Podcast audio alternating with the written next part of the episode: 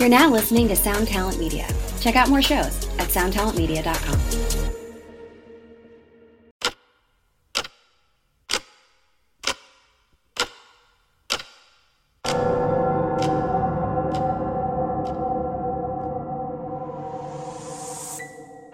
Welcome to 3 a.m. 3 a.m. 3 a.m., where we discuss and dissect the supernatural. What's the scariest thing you've encountered? That's been one of our favorite questions for years. 3 a.m. is the result of asking this question over and over again. Stories we share are typically sourced from those we know, our listeners, or personal experience, the validity of which can be determined by you, the listener. While we might not have all the answers, we find the culture and lore surrounding paranormal events and unnatural occurrences fascinating. We hope you enjoy. We hope you enjoy. We hope you enjoy. Welcome to the 3 a.m. podcast. My name is DJ. My name is Sean. My name's Charlie. Welcome back, everyone. It's good to be back for another re- episode. How's everyone feeling? Sweet. I feel optimistic. Why? I don't know, just the beginning of the year. But I mean, we were feeling this way a year ago. and we're like, 2020 is going to be so It's- good. This is our year. I truly thought. I really did, though. Like, I was like, dude, this time next year we'll be on a yacht because of 3 a.m. right after that, Australia lit on fire.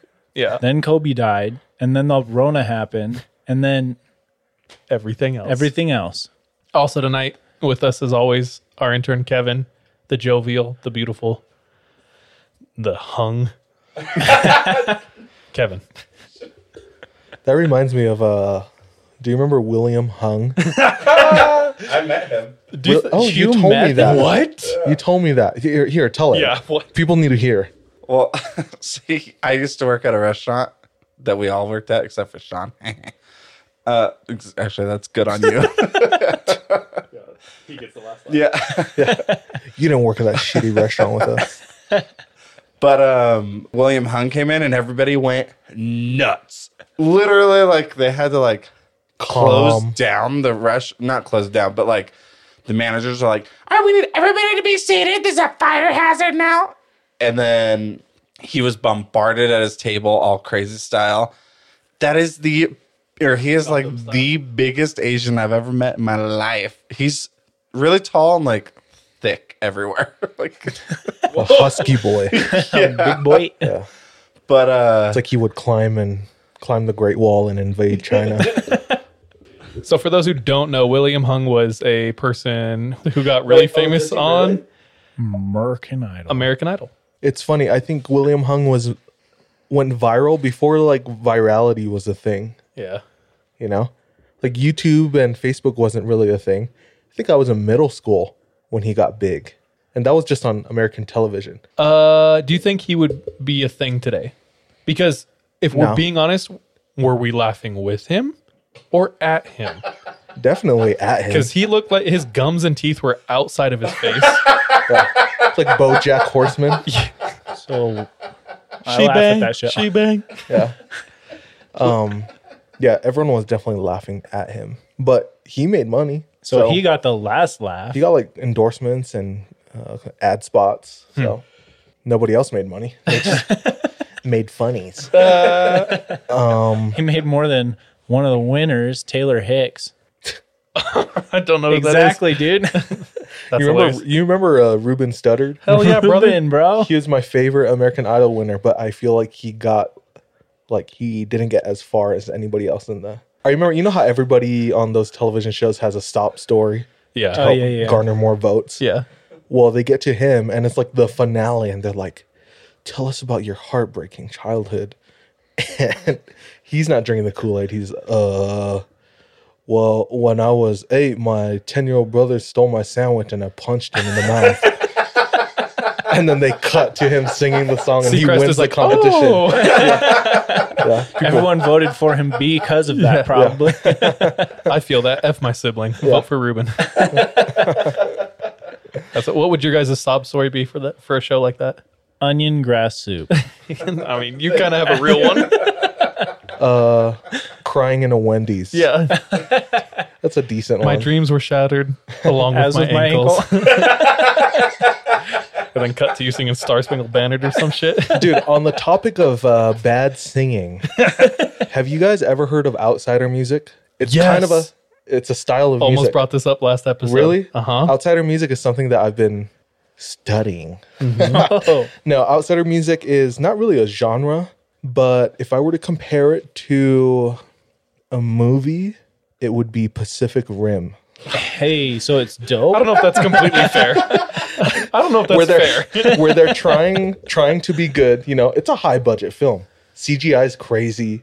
They got some, you know, B listers in there, so it cost m- good money to make that movie, and they were trying to be good, but it was terrible. That's outsider music.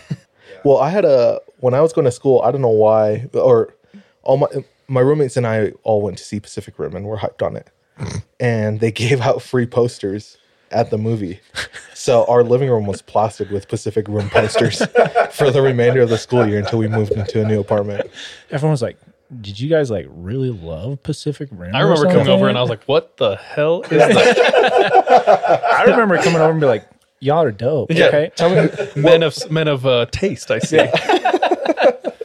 tell me about uh, outsider music from your perspective. It was uh, from like what I gleaned. is just like people who were outside of the mm-hmm. industry who made music that didn't necessarily fit like the the formula of music.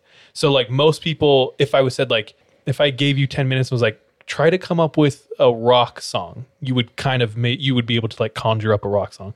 Well, these people made music that didn't fit into like any genre like that. They were doing music their way. Some of them had like schizophrenia, some of them had mental issues. So the way they approached music was like completely unique. And to a lot of people, it was like, wow, this is shit. Like this has this isn't good. but to like musicians and stuff, it was uh, a lot of them say like listening to outsider music helps you approach music in like a completely unique way. Does that make sense? Yeah, um, it's funny. A lot of uh, hip hop producers uh, from the '90s and on have sampled outsider music, That's dope. and it's truly shitty. You should look up, bring up the video from. Uh, go to YouTube and search the Shaggs.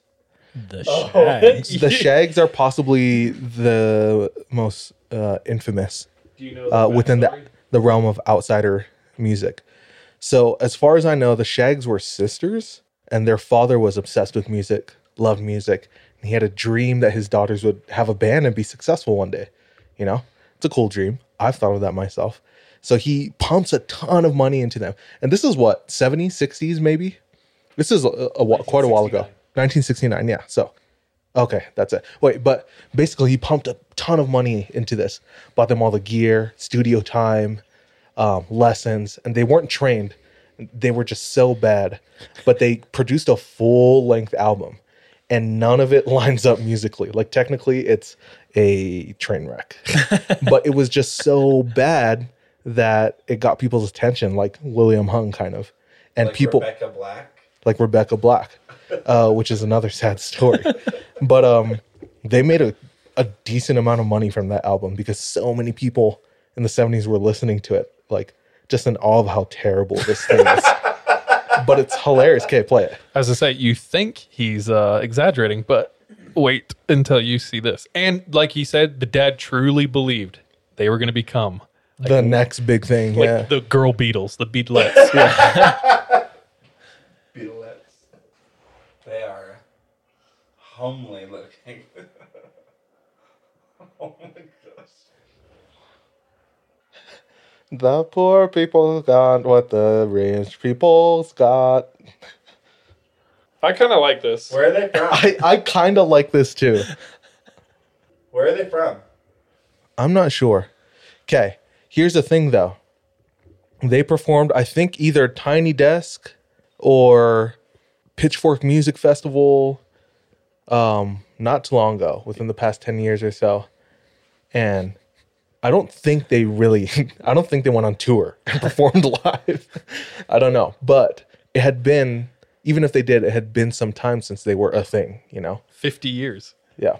So they play for the first time in a long time and they play it beat for beat and makes everyone question It's scary, right? You mean like, they That played is- it offbeat? Well, they Yeah. play it originally how they played it. yeah, from the recorded studio version back from '69, and everyone's like, "Wait, were they trolling us for 50 years?" Like, They tried to do it like this. yeah, yeah, it's wild. Um, is that what you're gonna pull up? no, this is just my favorite outsider. Okay, I you was play gonna it. I I dig them, bro. Like I added it to my Spotify playlist. but at the same time, not all outsider music is like completely terrible. Some of it sounds like kind of palatable, but at the same time, it's not. It's not polished. Like you know, they're not like like the Mozart or I don't know classical gas. What what's his name? They could have Emmanuel. they could have done one or two more takes. You Yeah. know? to get Kevin doesn't agree with any of this. Not with this dude. With that last song, The Shaggs. No, I thought that last song was super awesome. that first riff with the jun jun jun jun jun Yeah. jun jun. You need to listen to me pick up a guitar. I sound like somebody who's never like seen a guitar before. Yeah, so you would be outsider music. No, because I can't even like make any sort of rhythm with. it. Talking about um moving along with music trends, there's a a trend that's been big on the internet called sea scurvy music. I don't know. It's sea something, but it's like if what you imagine what the deckhands on a pirate ship would sing. Like shanty music. Sea shanty. Yes, that's exactly what it is. That's not like a new thing. It's not new, but it's been like people have been using it in Like TikToks and memes, memes more. So like You know when you're Playlists. setting up the computer or the camera right now? What? I was playing sea shanty in our in our headphones really, while you were setting up everything. that's so funny. Yeah, sea shanty music like. Dun, dun, dun, dun, dun, dun, dun, dun, dun, dun. Like people have been Just like a group of men in like a, a alleyway and they sing. Yeah. It's not Neo, but people have been playing it. And, like they've been using it in TikToks and memes. The popularity's whatnot. definitely gone so up. It's like becoming viral at least right now. But- Dude, speaking of virality and like viral things and outsider music and weird things, I have something weird that's happening to me and my group of friends from back home. Okay. We made a video in high school. I made a lot of videos in high school, a lot of which will never see the light of day. This one is particularly disturbing. And there is someone out there who is obsessed with it. And they recently reached out to us. so, real quick, before I show you the video, um, this person commented like four years ago on the video, then like two years ago on the video, and then last week messaged my friend directly on his social media. He has a different name on his social media than we used, and said, basically, I've spent two years looking for you, and I finally found you. Oh no! So I'm going to show you the video and then I'm going to read you the me- message and just I'm going to ask you what you think on it. And my thoughts before is probably harmless, but think of how long this person's been looking for my friend and like how much effort he put into finding him. Okay? okay. Love it. My interest is peaked. Do you want to read the title of our Uh, this video is from Vimeo and it's called the Banana Foreskin Challenge. So, this is my friend Steven from high school. Was this for ALS before the ice bucket? Uh, I would like to say yes but no. this is your homie? Yes. Just wait.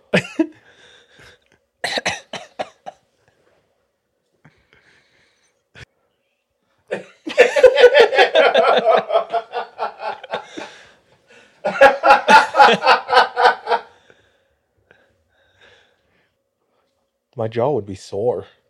he did it like a champ. He's amazing.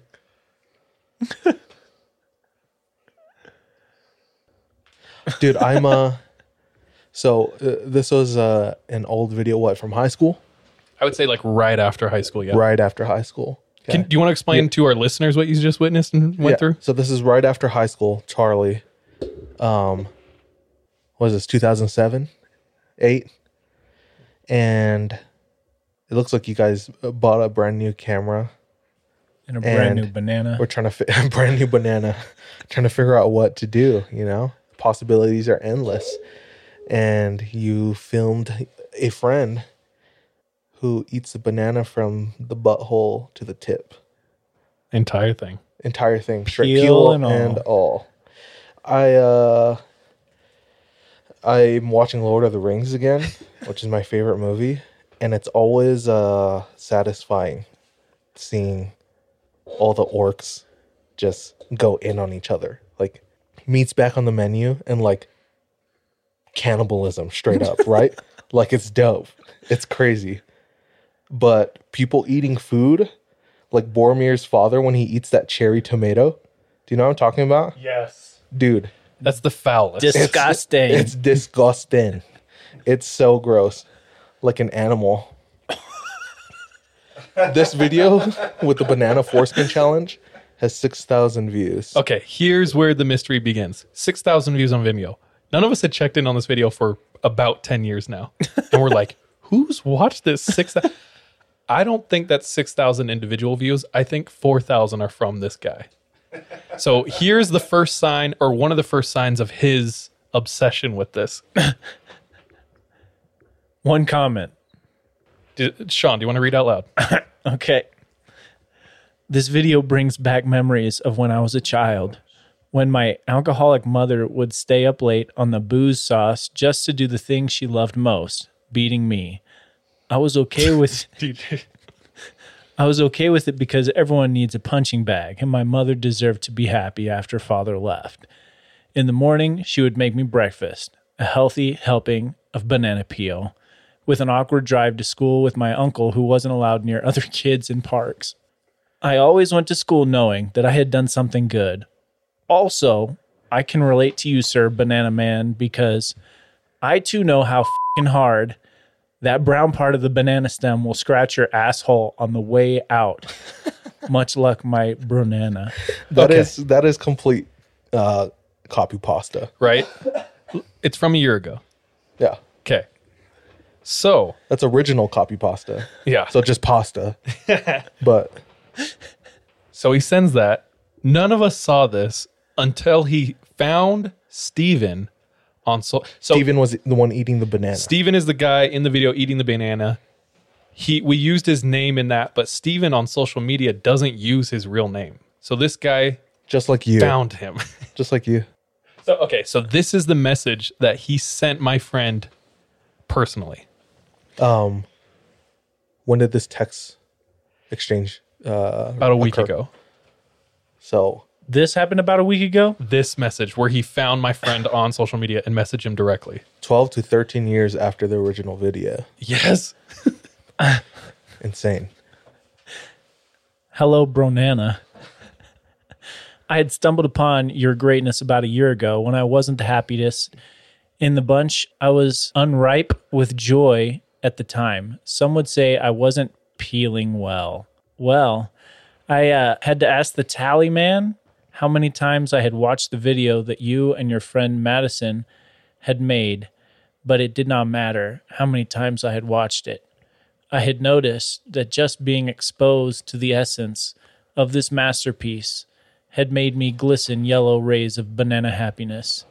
In other words, I had become one of the banana foreskin challenge, One with. one with the banana foreskin challenge Hell yeah, brother. and I had set out to the highest hills and deepest cracks in the crust of the earth to find more people like me who had shunned the ways of the modern man and learned to be at peace with their inner banana. I had found my people. We settled upon a town in Arizona known as Prescott Valley, and we have a secret society known as Order of the Banana Prepuce. We only feast on the plantain in its entirety, as one always should. We only drink banana milk and serve banana pudding with the peel on Sundays. It is a sacred and much desired treat in our little settlement. We have come to worship you, worship you, as our all forgiving and humble banana man God, and would be honored to hear back from you. You are the monolith of these revering monkeys. O give unto us our daily banana bread, savior of the fallen bunch. Dude, I love this. This is ultimate. This is uh like the the anus of the internet. Okay, so what, on one hand, harmless, funny copy pasta. This is funny, right? Yeah. But there's like no one watching. There's like no f- like There's no payoff for this guy, and he spent years trying to find Steven. So that speaks to like, some obsessiveness. yes, what is going on? there's a I, I I love stuff like this. Uh, just the two a.m., three a.m., four a.m. hours of the night when you're just on your phone, scrolling related video after related video after related thread, Yeah.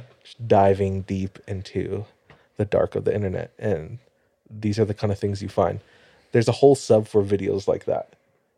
It's I think it's just called Deep into YouTube, and they're strange, strange videos I'm gonna post That- this then to that- deep into YouTube. do it, dude. that don't have like many views. Like six thousand views is not a lot comparably, you know. Mm-hmm. But it's like, why do why do people make this? And from there, like seeds a almost cult following for some videos. Banana seeds. Yeah, there's this. uh Or quick, what would you guys do? Because Steven hit me up and he's like, "What do I do? What do I tell this guy? Go Ignore him? to Prescott Valley, Arizona. Prescott or Prescott. They call it Prescott Oh. if you're from Prescott. Huh. But you got to go there. You got to find the Banana Kingdom and reign almighty for these people. and take their money." Hell yeah! Claim that banana throne. Here's the thing. Give them the banana bone. So I'm gonna break it to this dude. Oh, do you guys want to see videos of him? Especially if he's He has feeling- videos of himself. Well, Steven did reverse investigation. right. He should do it, especially if he's feeling banana alone. Uh, so this is the dude's.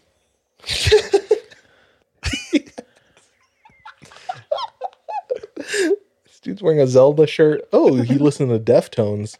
It's a black metal. I think black metal. So many selfies though. Do you see the fruit? Pikachu hat. Oh wait, go back. Oh, you got an orange peel smile. Classic 2000s picture. Ooh, deep fake. Okay, here's the thing. Steven, I think, is gonna respond. And he's gonna tell him he's ascended like the first level, but there's so many more. And he needs to shed the banana peel and ascend to the apple. And with that, what the dude didn't know is we filmed a whole series of these. And you guys never released it? We did, but they're just on because we were not planning anything. So they're on like six different like Eric's, Vimeo Madison's, account. mine. Yeah. Yeah. Wow. Can you read the title? This is One Bite Delight. Real Was it- quick, that's a kiwi. I was gonna say, was that a kiwi? That's just to start him off. Okay. Warning. This shit is graphic, and Steven goes to like a primal loses his mind level. Love it. He's gonna attempt to bite through an apple in one bite. He's clenching as hard as he possibly can.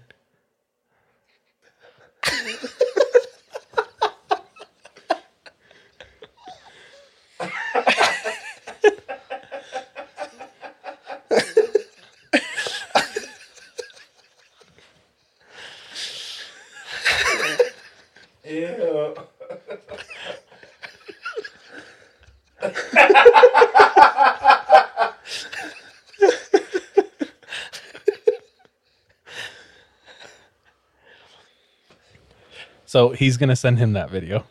Hell yeah, transcend, baby boy. Get what's yours. What a weirdo. That dude who commented. It's okay. That's hilarious. I love that. Thank goodness for friendship. Yeah. Anyway, we'll have links to those videos on our social media or something. Um, I don't know if I'll cut all this, but I thought it was entertaining. Dude, and and it's odd that it's like it's happening right now. Steven's gonna reach out to the guy and like send him the Apple video. Nice. Assume the position. Hey yo. But it kind of falls in line with like outsider music. Outsider videos. yeah. People. Yeah. Yeah. Anyway, I get it. I get it. I'm with it. that's that. Anyway, thanks for letting me go down that rabbit hole with my friend Steven. I don't know how much of that is necessary, and hopefully, viewers, if you're not watching, um, maybe you will glean what you need to from it. But super interesting nonetheless. Hell yeah. That's that. Let's get to uh, what this podcast is about, which is scary stories. This show is sponsored by BetterHelp. We all carry around different stressors, big and small. When we keep them bottled up, it can start to affect us negatively. I have benefited from therapy in a way that it's allowed me to feel a lot more light, lightness in my heart, my head, my emotions. If that's something that you are needing, if that's something that's missing, give therapy a try. Give BetterHelp a try. Uh, we want to hook you up um, by getting it off your chest uh, and it be a little lighter on the wallet. Uh, go ahead and visit betterhelp.com slash 3am and you can get 10% off your first month. Again, that's betterhelp, H-E-L-P dot com slash 3am. Hey, it's Kaley Cuoco for Priceline. Ready to go to your happy place for a happy price? Well, why didn't you say so? Just download the Priceline app right now and save up to 60% on hotels. So, whether it's Cousin Kevin's Kazoo concert in Kansas City, go Kevin, or Becky's Bachelorette Bash in Bermuda, you never have to miss a trip ever again. So, download the Priceline app today. Your savings are waiting. Go to your happy place for a happy price. Go to your happy price, Priceline. So let's roll. Okay, Charlie got a Four. four. I got a six. Sean. I got a 16. So the order is Sean, me, Charlie. sweet. All right. My story comes from I Ain't No Tadpole. And he uh, grew up in Texas. He says that he had just graduated and he didn't really want to attend college, didn't want to join the military. So he kind of just stuck around home for a minute and got kind of dependent on Xanax and booze and stuff like that, and realized deep within himself that he was going to follow the cycle of white trash in his family and town. We've all been there. So he says he realized he needed to get out. So he decided he was going to join woof.com. Gigolos. Oh, Oh, frick. Equal. Equals. what did you say? Equal forces. Woof.com. Time out. Have you What? ever heard of Woof? No. I, I can only imagine. Woof is the worldwide opportunities in organic farming. Ah, okay. Not what I was thinking, bro. We were one step away from gif.com. So he joins Woof, and basically you pay them a small fee, and they open up opportunities across the world where you'll go and live on an organic farm, and they'll put you up with room and board. You just work. That's dope. That's fire. I'm hella Like- judgmental. Caroline did that in Hawaii. The Yeah, I've heard of opportunity is people pretty doing cool. that. Yeah. Oh. However, uh, he decided he was going to commit to a Hare Krishna community in the deep south. So he leaves Texas, his hometown, heads to the deep south in his 30 year old Chevy Blazer that doesn't make it too far because he only spent about $500 on it when he bought it. He gets stuck in the middle of nowhere, ends up hitchhiking the rest of the way there. Once he gets there, though, he uh, doesn't know how he feels about this opportunity much anymore. At this Hare Krishna temple, he said about a third of the people were uh, native Indians from India who were there for religious reasons. He couldn't really talk to them though because they didn't really speak English. About a third of them are older hippies. He he described them as people who were probably dodging the draft, ended up here in this Hare Krishna temple for spiritual reasons and just trying to stay away from people. and then the other third are, as he describes them, vapid as shit hipsters. Oh my gosh. So I don't get the the vapid part, but the hipsters. Vapid. Vapid is that what it is? Okay, vapid is ship hipsters. And he I said, it's just like being into your image. okay, okay. Uh, he said he basically though couldn't. Uh, he basically kept himself. I was gonna say I knew there weren't gonna be any Indians in the deep south, not like that, enough to make a huge Hare Krishna like uh, community going on. Yeah, well, there were a few that he couldn't talk to. However, most of them were the the hippies and hipsters that were there. He said he uh, tried to keep to himself, but occasionally he was end up forced into conversations about vibrating crystals and their three year spiritual journey that was probably funded by their parents. so he's there for a few weeks and he basically hates his life because he hates everyone there. Then he hears a story of somebody named Michael who is part of the Hare Krishna temple but is not there currently because a couple of days before he got there, he went to one of the big cities close by to get his car that was impounded in the big city. And eventually, a few days after he's now been here, Michael shows back up. So our our homie, uh, I ain't no tadpole, has been here for a few days.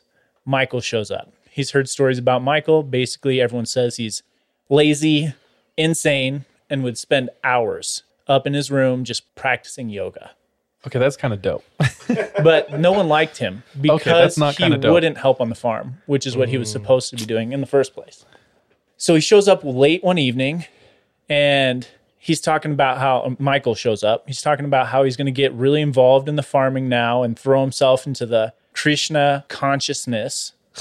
And our homie here describes him as uh, early 30s, had just these long, curly sideburns, but kind of balding on the head.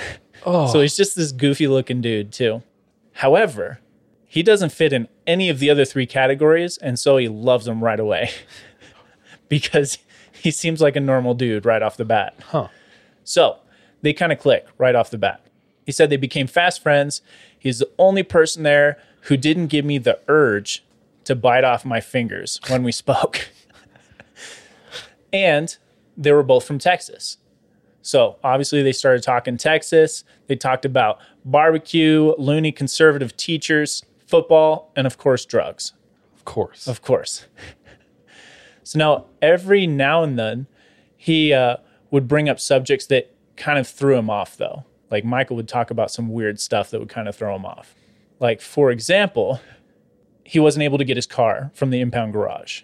And he had schemed up the best way to break it out. And it involved firearms, pipe bombs, and telepathy. That kind of stuff that would throw him off. He also mentioned that the original reason why he'd come to the Hare Krishna temple was to learn Reiki meditation. Mm-hmm. Okay. And he believes that Reiki meditation is a meditation form that's used to control the minds and bodies of others. This is what Michael believes. And furthermore, he believes that he once used Reiki meditation to seduce a woman at a party. Oh. So these are the kind of conversations that come up every once in a while that make our friend just kind of be like, hold up. yeah. What? It crosses that line. Yeah, yeah, yeah. So he he gets he gets up to the line and crosses a little bit every once in a while. Now, a couple days later, they're just chilling, eating lunch, and our friend is telling him about the one time where he had gone to the uh, place where the Branch Davidians were. Ooh, Can you explain? Do you know much about them? So the Branch Davidians. Did you watch Waco? I know you did. I just finished Waco like two months ago. So Waco and the Branch Davidians is basically, and he actually explains it in his story as well, where David Koresh and a botched siege by the FBI and ATF that led to the death of 76 Davidians and four ATF agents. And then our friend Michael goes off. He's like, the government is always trying to silence people. Preaching the truth, that's so up. And our friend wanted to kind of explain that David Koresh was kind of a sociopathic cult leader still, and he was kind of only interested in power and nothing else. However, Michael was not having it. But now our friend is angry, Michael's angry, they're just having this conversation that turns into an argument. And Michael is starting to have a tantrum about the subject. And he's telling me that, or he's telling our friend that he's wrong and that David Koresh was a martyr. So this is when he says he truly Isn't saw. he, guys? Oh yeah. I mean, Michael's not. No, I'm just kidding. if we learned anything from the TV show Waco, yeah, he definitely. um, so this is where he says though that he realized and he saw the truly insane side of Michael. He had turned beet red and was yelling and spitting at me almost how this guy that he had just barely been explained to who was was a martyr and the government was shutting him up and all of this stuff. All of a sudden, a friend is just like, "Yo, I'm not having this conversation with you anymore," and starts to walk away. And in the process of like turning around, he also says, You know, I'm not having this conversation with you. You're a fing loon, Michael. How can I expect logic from you when you came here for superpowers? and then all of a sudden, the look in Michael's eyes changes from anger to hatred. Oh shoot! Leveling up. Now, Michael's kind of a bigger guy, taller and bigger than our friend here. And he kind of lunges after him. Now, our friend gets barely away. And as he's like sprinting away, he reaches for his back pocket, realizes he luckily had picked up his knife with him that day when he left his cabin. So he stops, turns around with his knife out. So Michael sees that, stops, and turns around. I thought you were gonna say like Tries to do the telepathy thing, Puts the, the the knife in his Reiki meditation. throat. But wait, there's more. so at this current at this current time, Like a Charles Xavier over here. that was funny. so at this current time, Michael turns around and leaves. The next day, though, our friend goes to the temple president and explains what happened between him and Michael. And he's like, We have to get rid of Michael. We can't let him stay here. He's kind of afraid of him at this point. You pulled a knife on him. He's got to go. To be fair, the other guy did come after him first. Okay. The president agrees with him though, because nobody likes him. He still isn't like pulling his weight around the farm or anything like that. yeah. And he said he kind of felt bad snitching, but he was in a pretty desperate situation. He uh, didn't really want to feel in danger while he's supposed to be here at this wolf farm. Yeah. His life was on the line in this. Yeah. So that's so all. it was like a, he had to do it. Now, he knew Michael had no car, no money, and he couldn't imagine he had any friends either. But Damn. the temple president informed him that, or he had told Michael that he had to go. And so he, he describes the situation. He was just sitting in his cabin. He sees through the, the blinds. Michael's standing out by the uh, like main road. Somebody comes up with some suitcases so that he can pack what little things he had and then took him away. Didn't hear anything more from him at that time. Now, weeks go by, and this whole encounter just kind of faded from his memory. But late one night, he gets a text message. Oh, gosh. And the message read, Hey, this is Michael. We can get my car out for 280 bucks. Want to go traveling? Our friend never responds. What's up, dog? Hey, New phone, who dis? no. Now, Downward dog. he wasn't sure. What's up, down here, dog? he wasn't sure where Michael had even gotten his number because he had never given it to him, but he imagined it was off of Facebook at the time because you used to have like all of your phone number and information on all of that shit. So a few nights later, he says he's in the temple office using the Wi Fi to make some emails. Mm-hmm. And after he finished up, he was making his walk back to the cabin and it's pitch black because it's kind of also this this compound type area. There's not a whole lot of light. That's such a funny concept that you go to the temple to like talk to God, but then you got to send emails Yeah, from you- a box. if you want to talk to if you want to talk to anybody, you go to the temple, dude. Damn, that's deep, bro. Dude, I'm 13 and that was deep. Some Tumblr shit. So as he's on his way back to his cabin from the temple, he hears this loud banging coming from one of the barns. And he remembers thinking it probably is just an animal, but also it's got to be a pretty big animal, like one of the cows banging around in there because it was pretty loud. So he just hurries up and speed walks to his cabin. Now, the cabin itself doesn't have a lock on the outside door, but his bedroom does. So he makes it into the cabin, goes to bed, locks his door. Later that night, he woke up needing to take a piss. The worst scenario ever. Because you know, you try and put that feeling off for so long. He makes it to where he can't put it off anymore. But he also doesn't feel like putting his shoes on and going outside the outside the cabin because who knows what was that loud banging sound either. So he decides and he says, Please forgive me. I decided I was going to go piss in the sink. Dude, I've done that. I haven't. He said he knows it's gross, but it's he's the only one that uses that, so he felt fine. Now he goes to his door, opens the door, about ready to. Cut that. Bro, I have. Everyone else, I haven't. I haven't. oh, okay. DJ's sweating. Do you really want me to cut that? Kind of. Why have you? Uh, I don't know. I just remember it. I think I was in high school and I thought it'd be funny. It was better than the Two. closet, dude. Like it was the toilet and then the sink, and I was like, "Oh, that would be funny if I peed in the sink instead." Bro, that's hilarious. Okay, keep it. you degenerate. I mean, I've peed everywhere else outside. You know what I mean? Like I've peed all. Anyway, anyway. anyway, What did Michael say? okay. So our friend, he uh, heads to the door. He's gonna go and pee in the kitchen sink in his cabin. Wait, wait, wait. Kitchen sink, not bathroom sink. Well, it doesn't seem like he had a bathroom because that's why he had to leave the cabin in the first place. Okay, Okay. that's logic. That's logic. But he doesn't clarify he- kitchen sink. I just assume. Okay, sorry. So he opens the door and nearly pisses himself right there. Oh, shit. Michael, completely naked, crouching in the corner of the kitchen, facing the wall away from him. Oh, no.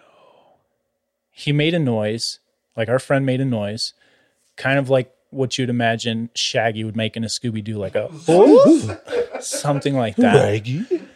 and the noise alerted Michael to his coming into the room. But when Michael turned around, all he did was glare at me, shook his whole body. Our friend slams the be- bedroom door, locks it, and immediately calls 911. A little bit later, the police show up and they can't find Michael anywhere. So they look for him around the compound a little bit, don't find any traces of Michael and he never sees Michael again. However, the next day he ends up having to leave the wolf farm anyways because all of the older hippies and stuff were like, "That's not cool. You called the police around here. You've got to go." Like, bro, What is this? Once upon a time in Hollywood. With that being said, though, luckily he didn't have to deal with Michael at the time, but he knows for sure that Michael was trying to use his Reiki meditation on him to get him to go somewhere with him. oh, Luckily, our friend made it out alive. Oh, that had like midsummer vibes and like, one. Once upon a time. yeah, That's what I Vibes. was thinking the whole time. Midsummer, In Like my the head, it ritual? just looked- yeah, yeah, me too. yeah. Creepy, dude. Super creepy. I don't know much about Reiki, but I've heard it come up a ton. I've always heard it's like energy healing. The first time I heard about Reiki, I was like 14 and I was working as a tour guide for my uncle. Oh my gosh, that's amazing. Yeah, and it was one of the tourists in our group. And she's talking to me about Reiki. And I'm like, ma'am, I'm 14. Is that a Pokemon? Are you trying to control is that- me with your yeah. She's talking about like the emerald ray. Are you gonna tip me or what, man? She was on some real Holly shit. you know? No, I looked up a little bit about Reiki as well. None of that matches with what Michael believed that it did. Kind of seems like he was following his own path. Yeah, it kind of seems hmm. like whatever was in his mind is what he believed through and through. Hmm. Hmm. However, our friend did make it out alive to tell this story. Reiki got nothing on Maui. Te Fiti's cousin. Is that you Oh. tonight? That's me tonight. Dude, thanks. That's fun. It's been a while since we've had like a hippie cult story. In fact, that might be the very first one. It's been so long, in fact. I don't remember having one before. yeah. All is new territory. I feel like we've been striking that every week. True. It's been nice. Thanks, dude. It's me. Any other thoughts? No, that's it for me. Let's do this. It's me. It's me. It's me. Hi, it's me. Hi guys. Uh this week's story comes from Have you guys ever listened to the Alabama Shakes? Yes. One of my favorite bands of the 2010s, of the last decade. I feel like I heard it from you. Okay. I want to listen to a little bit of them so you can get an idea. So it comes from the lead singer. Her name's Brittany Howard. Super talented. Alabama Shakes is a southern rock band, but she's like a soul singer. They've won a hella Grammys. Search Alabama Shakes. Hold on. Just so you guys can get an idea of her. Oh hell yeah! I like her voice a lot. Incredible. She's Yeah. 22 right there. This was uh 2012. I mean, she Oof. looks like 40s, but Kind of, yeah. Damn, I am inferior. Dude, she's sick. She got so much character in her voice. I hear her voice and I'm like, man, only a good person could sound like this. You know? Yeah. So Baldy. they're dope. Listen to them. Alabama Shakes. Either their Boys and Girls album or Sound and Color. Definitely worth checking out. This comes from uh I, want to say it's probably like in the mid 2000s, uh late 2000s when this happened. So Brittany is her name. Her her her mom and her great grandmother had just moved into a new house. Uh, I think uh, her parents had separated, had just separated or something like that. But they moved into a new house, and she said uh, the house was old, had a lot of personality, um, like most old houses do. She said uh, the kitchen was blue with checkerboard flooring. She said her bedroom had like light green flooring, but she loved it. She's obsessed with just all the color in the house, and she uh, over the years really made it her own space. She said when they moved in, one of the first things she notices was the corner. She said this this corner was like any other corner in the house, 90 degrees all around. But What's so funny, Kevin? I thought that was. I thought you were making a joke. Like it was ninety degrees. That's exactly what that, that that was exactly her words, you know. Like it's the same as every other corner, 90 degrees all around. But uh um except for the fact that she always felt like somebody was there in the corner, the empty corner. She never put anything there. She felt like somebody was there and they were always watching her. And is this in her room? This is in her bedroom, the one with the lime green flooring. Ew. Yeah. So uh, it- she said, you know, this is a this is a new house, new space. It's unfamiliar. I'll I'll blame it on that. Uh, she kind of has like a pretty good attitude throughout her experience in this house, despite everything that happens. She said that uh, it was it was a duplex, and it was one of those that connected with like the bathroom, you know, the middle bathroom, and she shared that bathroom with her great grandmother. And she said her great grandmother, super sweet, sweetest old lady. And um, she said her grandmother did creep her out every once in a while because she'd be watching TV past midnight, super late, and her grandma would, her great grandma would come out of the dark. She's like, "Grandma, what you doing?" and her great grandma would say things like, "Oh, I just thought you might like a nice bowl of ice cream," and like bring her treats while watching TV. And so sweet, so sweet That's lovely. Creepy, but, but sweet. always catch her, you know, off guard. You know, she's in the dark watching TV late at night. Um, she did say that curtains would would move by themselves every once in a while. She thought that was creepy, but then she blamed that on their cat that they had. You know, it's probably the cat running behind the curtain. So, all these little things happening here and there, but nothing super alarming, super offsetting.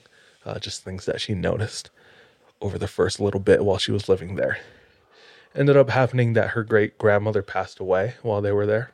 So it was just her and her mom.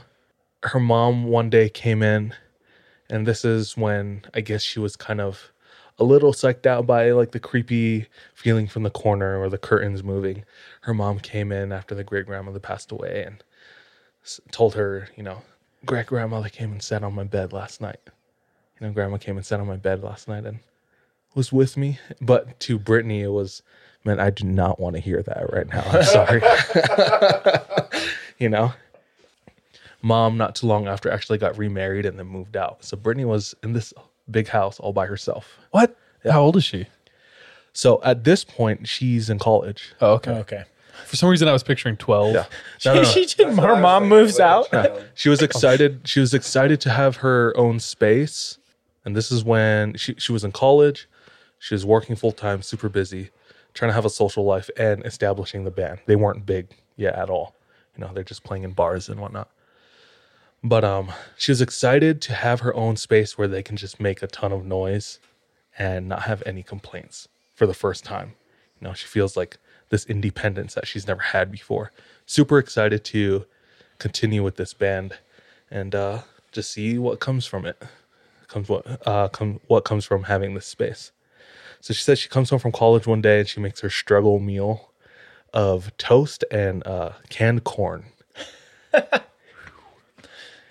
and That's bad, dude. yeah, that's, that's a real struggle. Start, don't. Yeah. That's what I think of all my friends right now who like buy houses and they're like 23. You're like, that's cool. I bought like- two packs of burrito, frozen burritos this week. so have fun in your home. Y'all just got the it's can haunted. of beans. Yeah.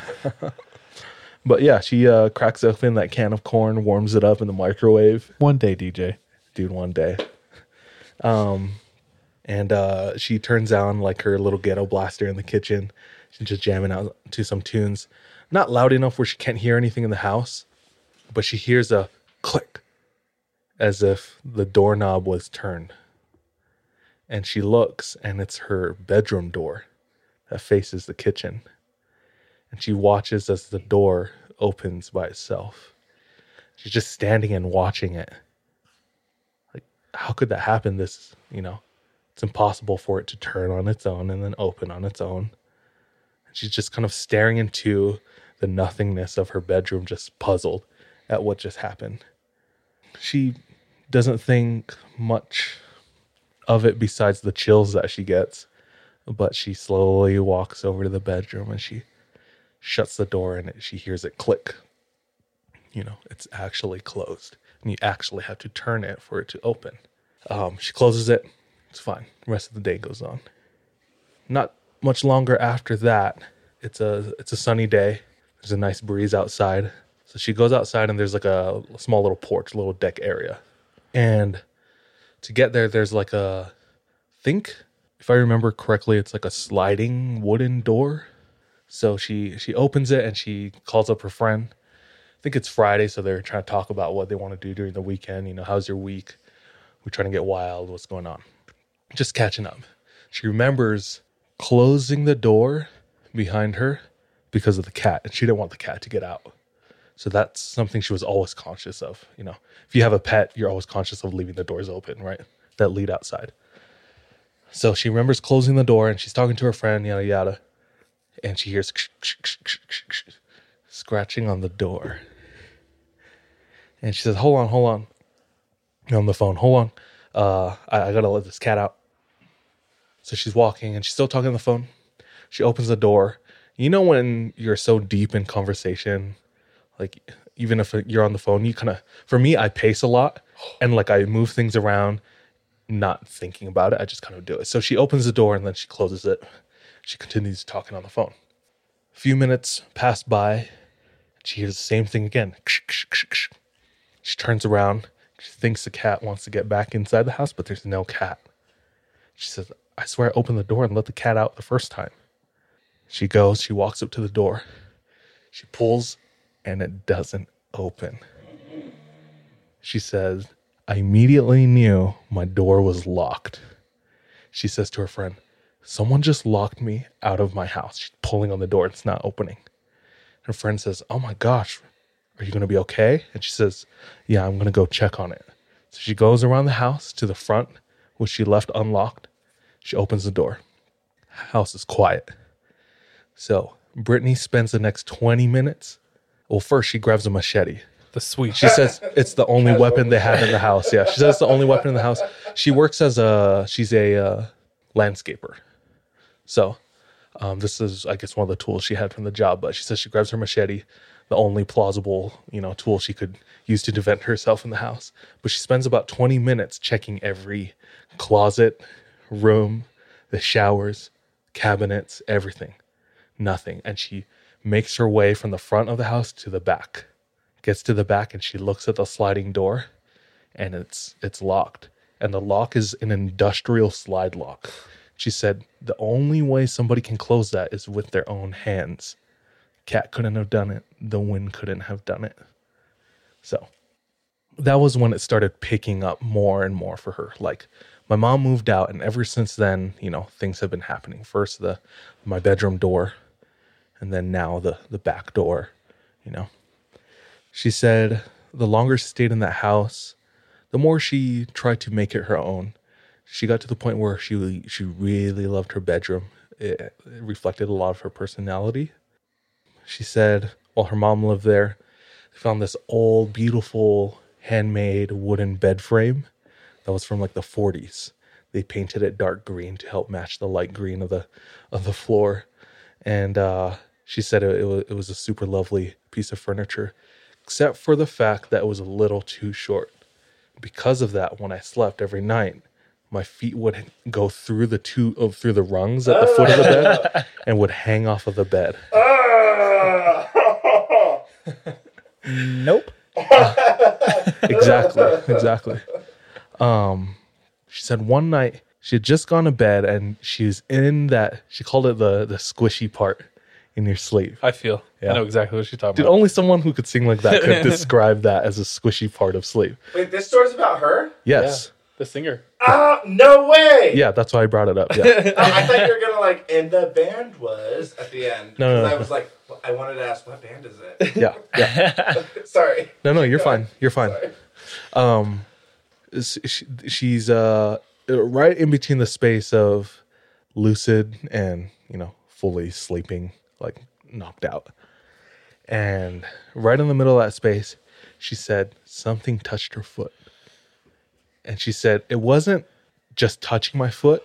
The way she described it was felt like somebody got their finger and ran it from my heel all the way to the tip of my toe Charles just licked the mic. You should know it was a finger, dude. That's all I'm saying. That finger's wet It feels like two and a half inches. and porous. Um, she said, finally, that was that was the first time that I thought, you know, okay, this place is haunted. She was losing sleep. From that point, she decided that she would sleep on the couch.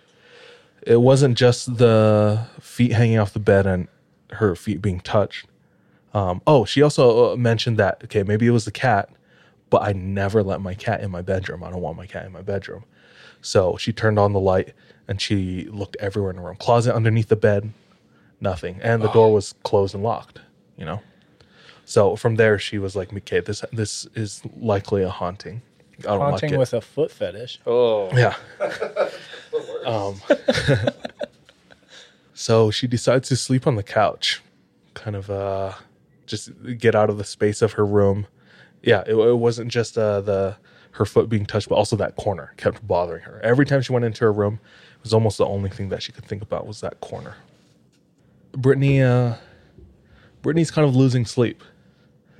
Uh, kind of sad, especially since she has such a full schedule with full time school and work trying to get this band off the ground and also just a regular social life as much as possible.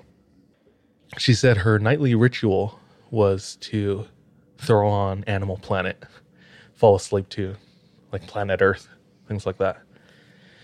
She said one night she came home late, went right to the couch, turned on the TV. It's the only light in the room.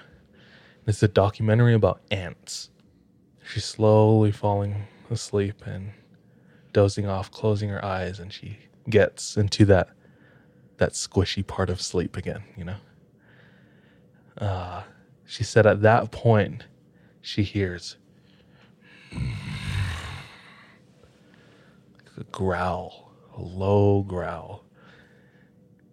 She's thinking, okay, Angry ass probably- ants. Yeah, some hungry ass ants or something something eating the ants, you know. She doesn't open her eyes. She's still like kind of sleeping, but it's what she hears. She said she hears again. Louder. She said it's like the TV, like somebody was turning up the volume uh, every time this growling came on. She said it happened a couple more times until she realized that it wasn't really getting louder, it was just getting closer. Until the point where she knew she she was already kind of awake like she had woken up at this point but didn't want to open her eyes. She knew whatever was growling was right in front of her face. And the last time it growled was the loudest she heard. And she said, I knew it was right in front of me. She said, I called my dad and I gave him a loose explanation. You know, like, I don't feel good at this house. Can I sleep over? He's like, Are you all right? And uh, uh, she explains a little more, and he's uh, he's like empathetic to it. And he's like, Sure, come over. You can, you have a bed here. You can sleep on. That was really comforting to her. She didn't like talking to her mom about it because the one time she did talk to her mom, she's like, Grandma's sitting on my bed. You know? so she's like, I'm not trying to hear that. My dad was like, Yeah, sure, we'll take I'll take care of you, you know, come over. So she goes over, sleeps over, it's fine. She said, I had to go back. You know, all my things were there, my life was there. Um, so I went back the next day. After some time, Brittany had actually chained her room shut. She put a chain on the door and had a, I think, like a padlock. And she said, I would only go in there to change. And that's it. I would never, I would never spend any more time than I needed to in that room. Brittany was still busy with the band. At the time, they were just called the Shakes, not the Alabama Shakes. But this one evening, it was just her and the bassist. And she plays the guitar, rhythm. And uh, they're trying to nail this one instrumentally heavy part in a song, just trying to play it perfectly. So they're playing it over and over and over again. They're getting better and they're getting better. And they get to the point where they're playing it through and they're playing it perfectly and they want to make sure they can play it perfectly after a couple of times. So they're doing it and they're really grooving out to it. They're in her mom's old bedroom, which they turned into one of like the jam out spaces or uh, studio spaces. So they're really vibing to this. And in the middle of them playing, the bassist stops. And it kind of like shakes her up a little bit because she's so zoned in on this. She said, Why'd you stop? It's like, we're, we're doing great. You're playing per- perfectly. We both were. The bassist says, This is a big dude. He says, Something just whispered into my ear next to my head. I think I'm going to leave. Immediately, just like that. Good luck. And Brittany, she said, You just to tell me that and leave me here all by myself? What did it say? So it's funny. She said at that point, they didn't even talk about like what it said. They were just talking about the fact that it happened. You know? yeah. So she like at uh, she said, yeah, back then I don't know why I didn't ask, but back then we were just concerned that you know it happened. You know, so I I don't know what it said. I don't think he knew either, but I, I guess they didn't really talk about it much afterwards. But yeah, it's big dude just up and left just like that. Um, she said this was somewhat comforting because at that point I knew, you know, it wasn't it wasn't just me. You know, I was it was validating. Validating. Yeah, it was validating. exactly. Yeah. Brittany was really sad. She was really, really sad. Um, this is uh, she talked about wanting to leave. She talks about how, you know, there's uh economic issues that come with, you know, living in a haunted house, you know. I was a full-time student. I was uh doing landscaping, so I wasn't making a ton of money. So I couldn't really move. If I moved, I wouldn't be able to afford my own space.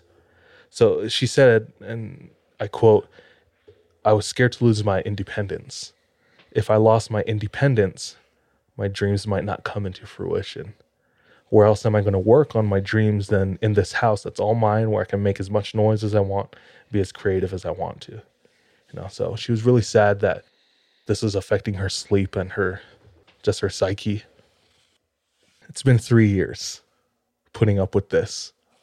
You know, almost on the day to day, sleeping on the on the couch in your own home.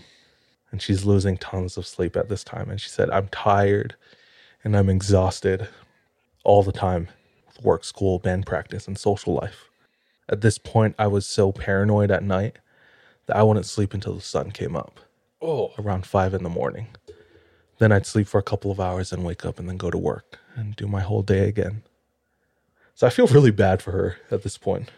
She said one night I came came home when I'm laying down on the couch and I hear it's fall time, the crunching of leaves in my backyard. They sounded like human footsteps. So she thinks, is somebody trying to rob me? That was her initial thought. Somebody was trying to break in. Her second thought was, okay, maybe this is her being positive, like she kind of always has been trying to be. Maybe somebody's just trying to, you know, get across to the other side through my yard. Uh, I thought not like, to afterworld, the Oh, afterlife. no, yeah, yeah. She's like, not likely, but not impossible either. But she like creeps up to her back door, turns on the light, and opens it up, and the crunching stops. There's no one there. The light shining into the backyard. Can't see anyone. So she's spooked. She doesn't really sleep that night. The next night, at this point, I don't know how, but she has a gun. She leaves it under the couch. So she said that's floor, gun, couch, pillow, her Oof. she's sleeping or she's she's trying to fall asleep she hears it again the crunching of leaves in her backyard and she grabs her gun. She's like i'm finna do this. And she has a flashlight. She opens the door turns on the light turns on the flashlight so she can see the dark corners and she's like pointing the gun. And she said it it was like a small it wasn't a huge yard. It was almost like an alleyway which i don't really understand. But I guess it was small enough where if there was someone there, they couldn't really get away, especially without hearing or seeing them get away. But she didn't see anything. So she's looking around with the flashlight, nothing, can't hear anything. So she calls the cops and she waits. And she said the cops, uh, the station was like five minutes away from her house, so they were there in a jiffy. And um, they have her on the phone the whole time while they're looking outside. They do a couple rounds around the house. And uh, they say, Are you sure you heard something? And she says, Yes, I'm sure I heard something. This isn't the first time that happened or th- that this has happened. They said, Well, I mean, we've checked, we've walked around multiple times, and there's nothing. There's not much we can do besides that. So she thanks them and they, they tell her to uh, hit them up if anything else happens. So, you know, Brittany laid back down on her couch, made sure everything was locked up, and she cries herself to sleep that night. so sad. Um, she said the next day her dad called. Periodically, he would call, especially after that incident where she first slept over his house. She told him everything about the house. And he knew that she was, you know, kind of scared and alone by herself. So he'd call every once in a while, to check in on her, especially at nighttime. Uh, but the next day he called and she said, I decided that enough was enough and that my mental health was more important than my independence. I asked to move and he said yes. Uh, I just want to get out out of that house quickly, so we grabbed some packing boxes, built them, and then spent a day packing and moved out real quick. She said that was the story of the house. Nothing came from that. She didn't find out any information. She said she had a psychic that she would go to or that her friends would go to, and her friends recommended the psychic to her because she's predicted some things correctly and whatnot. I think she did it with Brittany as well once, and it like everything came into fruition. So she went to the psychic, and the psychic was like, "Hmm, you should study about your area because I know there's a lot about like Native American burial grounds and whatnot." And do you know where this is? Is, it Alabama? Yeah. Cool. Yeah. And uh Brittany uh decided, you know, she didn't want to have no no part in that knowledge. We're And okay. Yeah, she's like, "No, I'm good now." Um but at the end of the uh, the story she says, I, I guess you could say the ghost wand. It had its space and I'm not there anymore. The ghost wand. Uh but at the same time I didn't lose anything. She says, I can tell you what I gained. She said, I gained an immense amount of peace. I finally had peace of mind after years of not having peace of mind. We quickly found another space to practice, and uh, we gained five Grammys. Oh, Okay, flex. Yeah, yeah, hella flex, deserved. Um, I would It's take just a that- ghost for five Grammys. Yeah.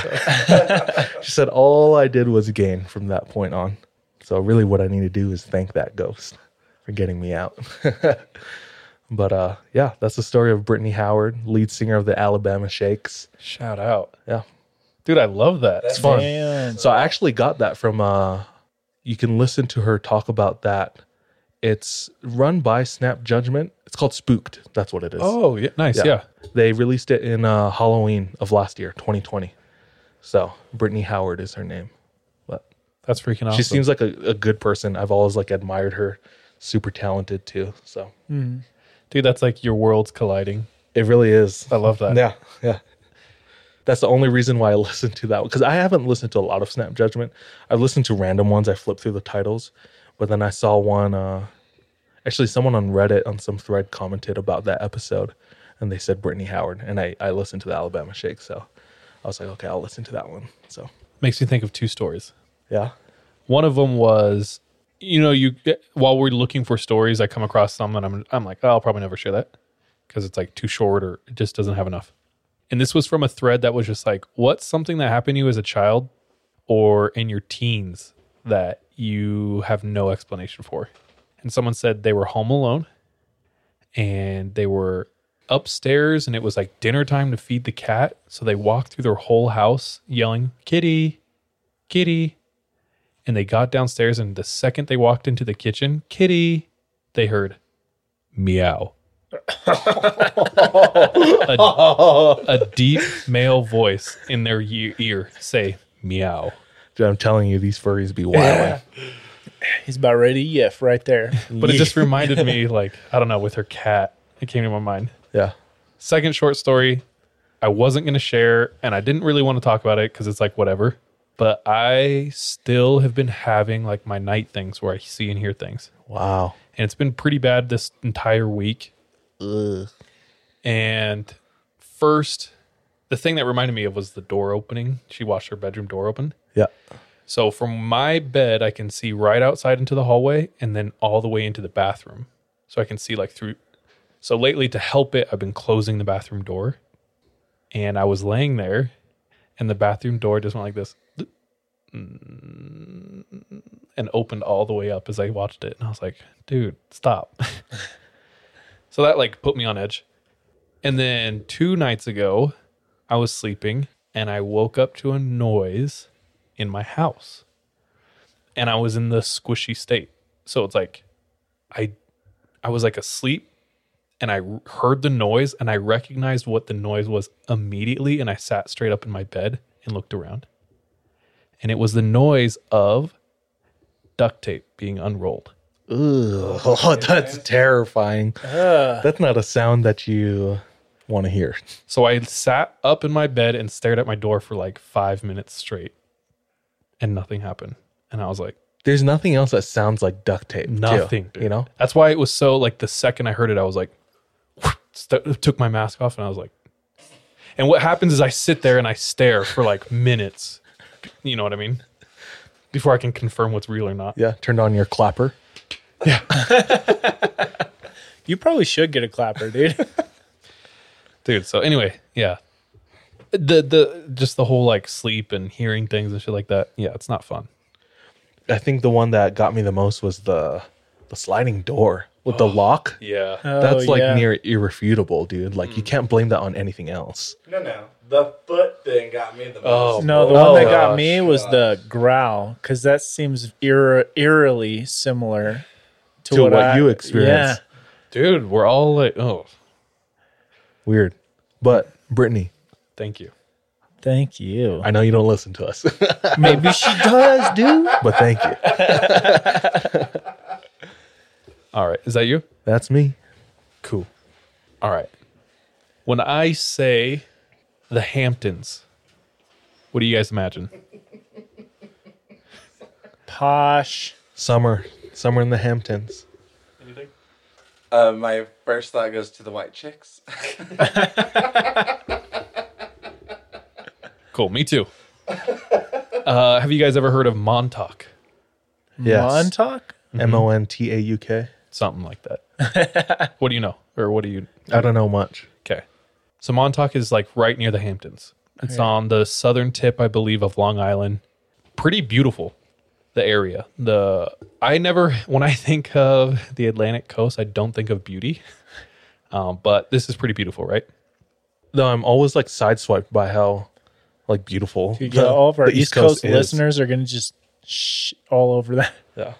We say it every time, but like New Jersey, Garden State, super green. I know. And it's like, yeah, that's just my ignorance because I'm from California and it's like, I don't know, I just think of concrete when I think of the East Coast. Yeah. But so the Hamptons, this area speci- specifically Montauk, is home to Camp. It's not Camp Hope. I wrote Camp Hope because that's the camp in uh, heavyweights. it's not that. Look at my screen for a second. Camp Nope. It's home to Camp Hero. Okay. Hmm. Now, Camp Hero is a state park now. In this park, there's freshwater springs. There are paths that you can ride, bikes, I think even horseback, oceanside, coast, and dramatic views of the Atlantic. Real quick, I got my story from my sister Brittany, who sent me an article from Road Trippers and some things from Reddit. So it's a beautiful park. Um, trees, greenery, paths you can walk on. It's also home to, I think, one of the earliest and strangest conspiracies in American history. Montauk and Camp Hero is the site of a, an abandoned military base. I'm going to do my best to explain like the history of this place and all the conspiracies that come from it. Just know what's up. I know now where I remember it from. Perfect. Montauk is the inspiration for Stranger Things, right? Exactly right. Okay. I it clicked when he said the military base. Ah. Okay, so not only that, some people say it's pro- it's not only the inspiration, but it it's like downright taken. Like like eh, yeah, word for word. Okay. So Montauk right now, beautiful place. But back in the day, 1942, we're at war with Germany. We set up this base, super secret, high security base, home to 12 huge like radar systems, huge satellites. We're talking like hundreds and hundreds of feet tall, hundreds and hundreds of feet wide. The biggest one in the middle rotates slowly every 12 seconds. It's a full rotation. And what it's used for, they claim, is it would give us 30 minutes or 30 seconds warning if like the Soviet Union sent over a nuke or something like that. That that's a lot of time. Yeah. Either 30 minutes or 30 seconds. I know. Very big gap. I just can't remember off top. we, we just hit the anniversary of uh, Hawaii with the ballistic missile, missile, missile yeah. incoming. We talked about that on the pod, right? yeah, we have. Tulsi still talks about it on Joe. Really? yeah, it's good. It's cool to like hear her thoughts on it. Anyway, so this uh, this town starts off uh, with a branch of the military. I can't remember what. It goes for a while. They shut it down. I'm doing bunny or air quotes, and then another branch of the military opens it up in the 80s or it's like the 79 to like 81 or something like that, and then they shut it down, and it's claimed by the government to be decommissioned. There's nothing happening there since like 1980. What's fishy about this is, or some weird facts about it are, they tried to make it look like a small fishing town. So all the military bases, they it has like fake wood on the outside. The, they have a huge gymnasium that they tried to make look like a small chapel. And every building, it's like Intel and, and whatever, all kind of look like small cabins. So already there's kind of like a weirdness to it. No one knows about this because this is pre-internet. So like not not a lot of people know about this place during the 70s and 80s, and all the locals and everyone in the area start experiencing things, seeing things, hearing things, and pretty soon urban legends and conspiracy theories are like rampant in the area. Everyone like kind of knows something's happening there. Not to mention the government, they are lock lip. Like they won't say anything about this area. You can't find anything about it, right? Like an Area 51 kind of Yeah. up in the East Coast. So everyone has these theories. Everyone's weirded out, sketched out by this place, saying like, "Don't go there." You know, dude, you you'll go there, you will not come back. they have these theories, and there's a lot of people who are like, yeah, yeah, whatever. Until two dudes publish a book, a tell all. One of them claims he worked there and was experiment experimented on there. Dude, this is like the Bob Lazar Dude. of Montauk. Yeah. Okay. So he published this book called The Montauk Project Experiments in Time. It was published in 1992 by Preston B. Nicholas and a Peter Moon. In this book, they talk about the experiments that happened here and they confirmed so many people's like preconceived conspiracies. He claims he was a leader of psychotronics movement. I don't know what that means, but I, I have a guess. Robots in disguise. basically he said this place was the site of a ton of inhuman experiments on people with a focus on children. He said or claimed thousands of children were kidnapped from around the country, taken to this place, and below the big satellite Satellite? there were countless chambers and tunnels. Some claimed there was a tunnel from this place to New York City where they would funnel homeless people or children, get them into this tunnel, and send it straight to the Montauk base. You know how mind blowing that would be if like that was discovered, like a tunnel like that. So, I'm going to skip around for a second, but so many people are convinced that things like this happen there because of the evidence that's come out that people try to sneak in and find any evidence they can. One thing they have found is a ton of barracks with brightly colored rooms and small furniture, which they hmm. claim proves that like they house children there. Missing 411. Dude, who knows? And it's a national park now. So it's like under hmm. that specific law. So it's like another level of like you can't, you know, if something happens there, you're under way different jurisdiction. Anyway, They're just trying to make like some X Men kids or something. so in this in this experiment, they claimed to use a certain frequency and hallucinogenic um, substances to do mind control, where their goal was to create the Montauk Boys or a super soldier. So that's like the most prevalent theory of what happened at this place. Captain America, anybody? Dude, It was a documentary. Speaking of, Shark Boy and Lava Girl just came out with a sequel on Netflix. I saw seen that, that, dude. bro. nobody asked for. it. it's like the the the the daughter of Shark Boy and Lava Girl, but like Shark Girl's in it or Lava yeah. Girl's in it like uh, as an adult. as an adult. Yeah.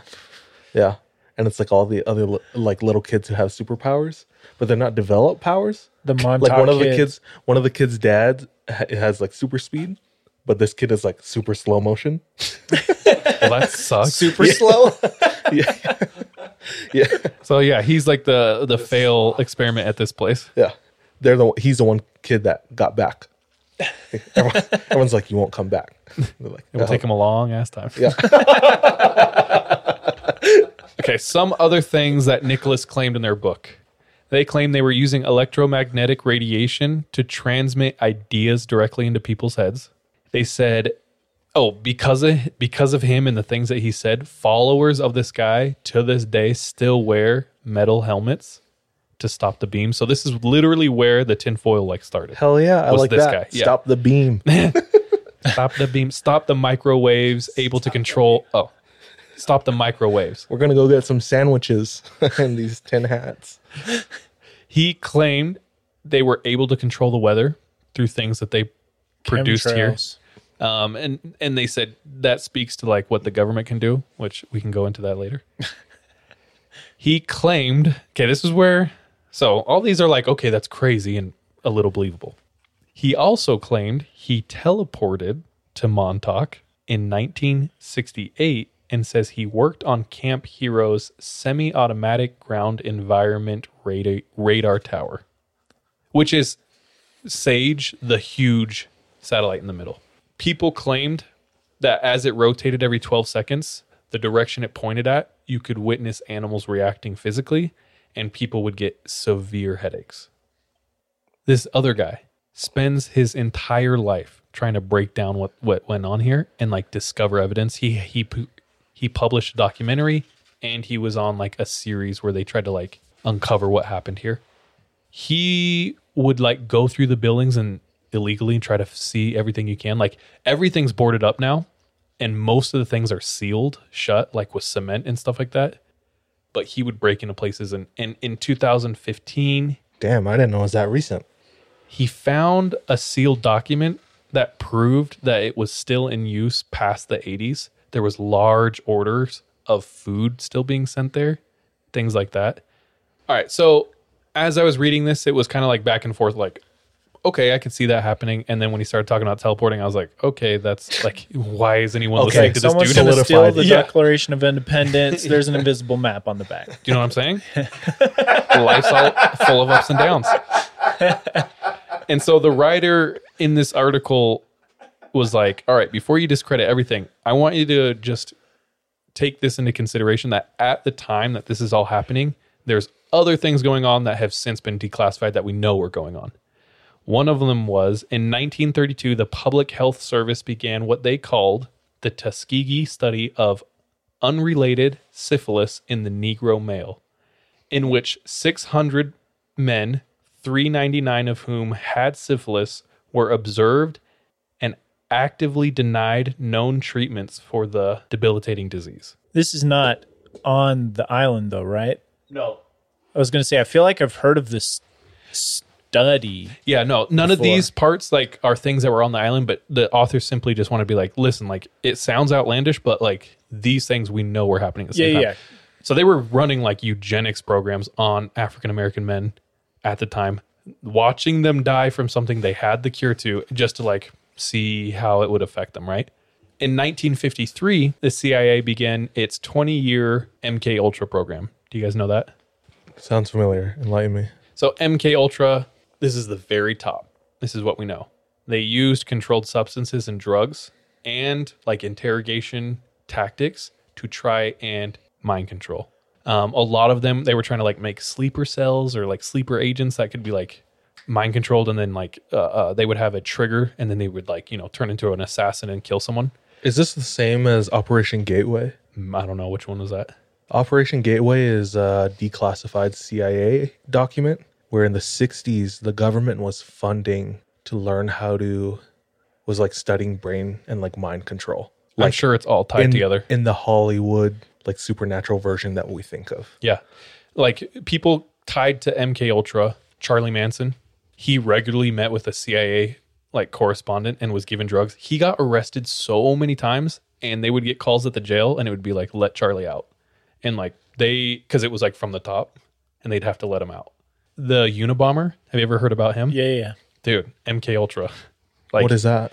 the Unabomber? Yeah. Oh man. The dude who I would almost make wanna do a bombs and whole- send them in the mail. Episode on him. It's just yeah, it's this dude who Pipe bombs? Yeah. Super okay, I'm gonna break it down real fast. Super intelligent kid at age 16 like gets sent to Harvard. He was he was always like he had a brain injury when he was young, so he was a little off like in regards of like having empathy or something like that. Anyway, he gets sent to Harvard when he's 16. He starts meeting with this professor who is a psychologist who worked with the CIA who was running a program to see if they could break down mentally kids and control them and change their view. So for two years, a 16 year old kid met with this psychologist who was trained in like the tactics they that he made there. They used later in like on like uh, terrorists. They used on terrorists to try to extract information. Really like mind stuff. They so for two years he met with this guy like twice a week for hours where they would debate and he would break his character down as hard as he could to make him nothing. Then he leaves, disappears off the map, buys a cabin in Montana, writes a manifesto talking about how we are all going to be taken over by technology, a lot of which in his manifesto has come true and it's kind of scary. And so he wants to hinder the the production of technology, so he starts making bombs and sending it to a ton of people around the country, including professors at like the U of like computer science, um, things like that. Anyway, so he's connected. We know that. Sorry, that was a tangent. also, around this time, we have Operation Paperclip. That's where after World War II, the world basically had a raffle of uh, Nazi, Nazi scientists, and we got all the best ones. So they came here. A lot of people think some of those Nazi scientists probably went to Camp Hope, where they did some Hero. of the- Wow, where they did Camp Hero, where they did some of those or most of those experiments. that's wild. Okay. So that's the side of this place. If you go there now, like I said, peaceful place, you can go through and like look around. Everything's been sealed off. Dude, two, wait, 2015, the dude went there and saw that there were large food orders still being shipped there. It said that was like the ship order or the orders were in the 80s. Yeah, he Oh, discovered okay. the document in 2015. Okay. Uh, but they had said it would been decommissioned by then. which means they were lying. But what else is new? So th- these are some photos of it now. I'm such an idiot. I thought it was spelled H I R O, like Like in Hero. Big Hero 6. Oh. Yeah, I don't know why. So that's the big uh that thing still stands. Yeah. That's the biggest one. There was 12 others that are since like gone. I mean, that kind of looks dope. I'd go there. Wow. Crazy that it still exists. So they say there's like mad tunnels and chambers un- under this place. Dude, the That's an- creepy thing too is like if they're funneling people through tunnels in New York City or whatever, it would be impossible to find those tunnels. Like if you're like an outsider trying to find it, because there's so much tunnels under New York City, Like didn't they build like a whole new subway above the old subway or something? There- and there's tunnels so, under yeah. that too. That's insane. So Like it that- would be so easy to just have one offshoot that is hidden that goes to freaking Nantucket Island over here. I mean, I mean the the catacombs are a classic example of that. Like lots of it is largely undiscovered, you know. Kevin has a comment. this is also a conspiracy theory, but uh, my oldest sister, this is according to her, that every major city has a series of tunnels underneath it. To and according to her, it's to like it's for like Trafficking. sex trafficking, Well, remember, remember Portland, child. Oh yeah, Charlie's like how they Oh, said yeah, it the would flood slave- and stuff like that. the Shanghai tunnels. Yeah. yeah, I mean, so so far I haven't seen any evidence against it because even in Salt Lake we know there's underground tunnels. But yeah, so I was in Houston for the first time for a culinary competition and I had really bad insomnia. And so I couldn't sleep. So me and my friend, we were just wandering around our hotel and we found this staircase that went like downstairs and we're like, what? There's a basement? Because El Paso doesn't have basements. Yeah, So we were all like, let's go check out a bit, like see what a basement's like. And so we go down there and we go through this door and it opened up. And we were at the Hyatt Regency in downtown Houston. And it opened up to this tunnel. And we're like, what the heck? It was like tiled and everything. Like it was like a nice tunnel. It wasn't Janky concrete. yeah. yeah. And so like we keep exploring, keep exploring, and it branches off a bunch of different ways of other like big tunnels. You could easily get lost down there. Oh yeah. We didn't make any turns because we were afraid of getting lost. And so eventually we came and it opened up into like a bigger room and there was like food stuff. It was like a little city under there. There was like places where you could get food and everything. It was all closed down. It was all like super dark and we were like, let's go back. And we were, we went back and we like told um, our culinary teacher and we're like, there's like tunnels downstairs with a bunch of like food and stuff. Yeah. she was all like, "Are you sure?" And we're like, "Yeah." you take her back to the tunnel and it's not there. I mean, we never took her back, but I was all like, "What the heck? That's crazy." That's insane. Yeah. Dude, hundred percent their tunnels. What a crazy find. I've had ex- or I've had theories that like hotels are easily like a Yeah. center point for weird Hub. activity. Yeah. So that that's weird.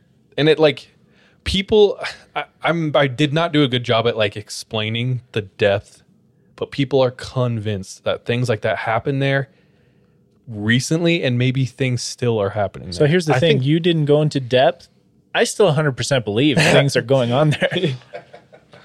I think it's more likely that that exists and happens or has happened, Dude. than it not happening. Yeah.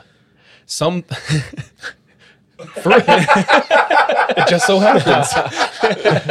uh yeah, I was listening to another podcast. Shout them out, Tinfoil Hat. but they had a scientist on who used to write this the medical the medical work for Stanford. Like she's super smart. She had three degrees, and she went down this rabbit hole of studying ticks. And in this area is where a lot of that shit went down, where scientists had free reign, and they were doing things like taking ticks, and they would put the plague in it. They would put smallpox in it. They would just put any disease in it, and they would let it go. And th- their idea was they would graph out and do a grid of like this huge area on the East Coast, and they would let these ticks out, and then they would come back like a year later and see how far they had spread. And now there's like a huge problem with Lyme disease on the East Coast. Coincidence? And so many people are like, Lyme disease was No. engineered. Probably. anyway, Damn. that's another rabbit Probably hole. the one But where that you're happened allergic right to here. meat too. Yes, and that happened Those around mother here. effers. Anyway, okay. Last thing, 2008. There is an island near this place called Plum Island that has an a government secretive animal disease center, like right near here. And so these guys were like walking along the beach, three friends, and they found the carcass of this animal, this beaked animal. Like a bird? What? Like a griffin? And they said that's just a raccoon. That's not a raccoon. Dude, Dude, no, that's- it's too that's- chubby to be a choop. That's the Jersey Devil. Dude, it could be the Jersey Devil. Anyway, they just like casually threw that in the article. Yeah, they were really like, no "Oh yeah, this happened in is, 2008." 2008. Okay. So that's like a very surface level of Montauk in the Montauk. Montauk Trials? Is that a thing? Probably. Maze Runner? Montauk Trials? The Montauk Project, sorry. Oh, okay. Uh, and I found a story of a person recently who went there with the intent of exploring and his experience. And that I will be sharing on Patreon. So Check us out. Yeah, patreon.com slash the 3am pod. Why did I say it like that? Just go to the link in our bio and our Instagram. You'll see a link to Patreon right there. Uh, there should also be a link in our podcast bio on the podcast platforms you listen to. Neato. We'll see you in a bit. All right. So this guy said this happened to him in 2010. And we're back. Guys, That was freaking wild, bro. There That's was- the scariest story I heard on this episode. there's a lot of s- stranger things we talked about. Oh. I could name at least 11 of them. Oh. You will? I have to go take a Demogorgon. Let's close this up. um, tonight was fun. Sometimes it's cool when we have themes, and sometimes it's cool when we Are all over the map. all over the map. Yeah, like the South and the East. the East. Good one. Guys, we Just love with you. subjects, you idiot. Not physically on a map. uh, it's it's been fun. Uh, thank you for your continued support, for listening. Even if this is your first time, thank you for coming and checking us out. Follow us on our socials if you haven't already. The 3 a.m. pod everywhere. So And our website, the3ampodcast.com. uh, send us your stories. Uh, link in our Instagram bio as well. So It's not you, it's me. until then, uh, trust your gut, watch your back. Bye. Love you. Be safe. Be careful out there. Kevin doesn't have a sign off, Do you want one? Except he's making a penis with cords. Oh, okay. Kevin's bored. That's a middle finger thing. that's enough.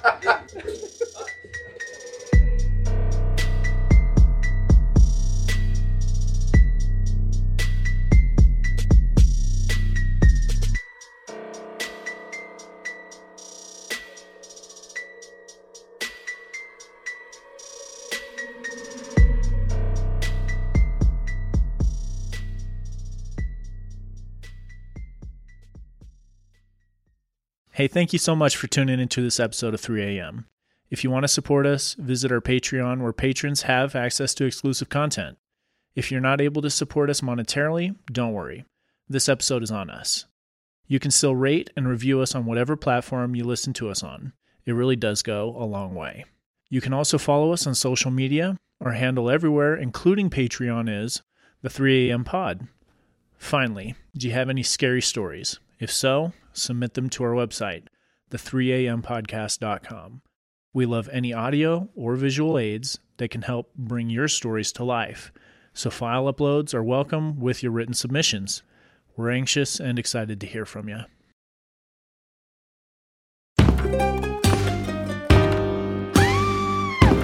Hi, I'm Sean McCabe. And I'm Carrie McCabe. We are, well, married, obviously, but we're also obsessed with the darker side of things. True crime stories, alien abductions, poltergeists.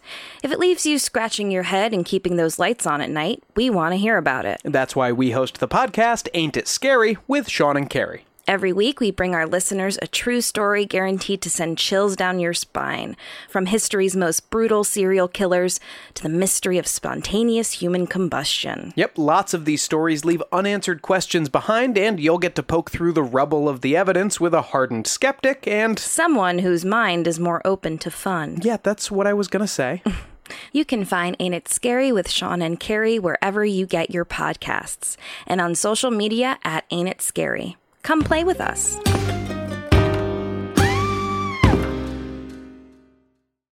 The truth about the Haditha massacre has been covered up, but not anymore. I know you know what happened. They went into houses and killed women and children. What are you thinking? What a mess.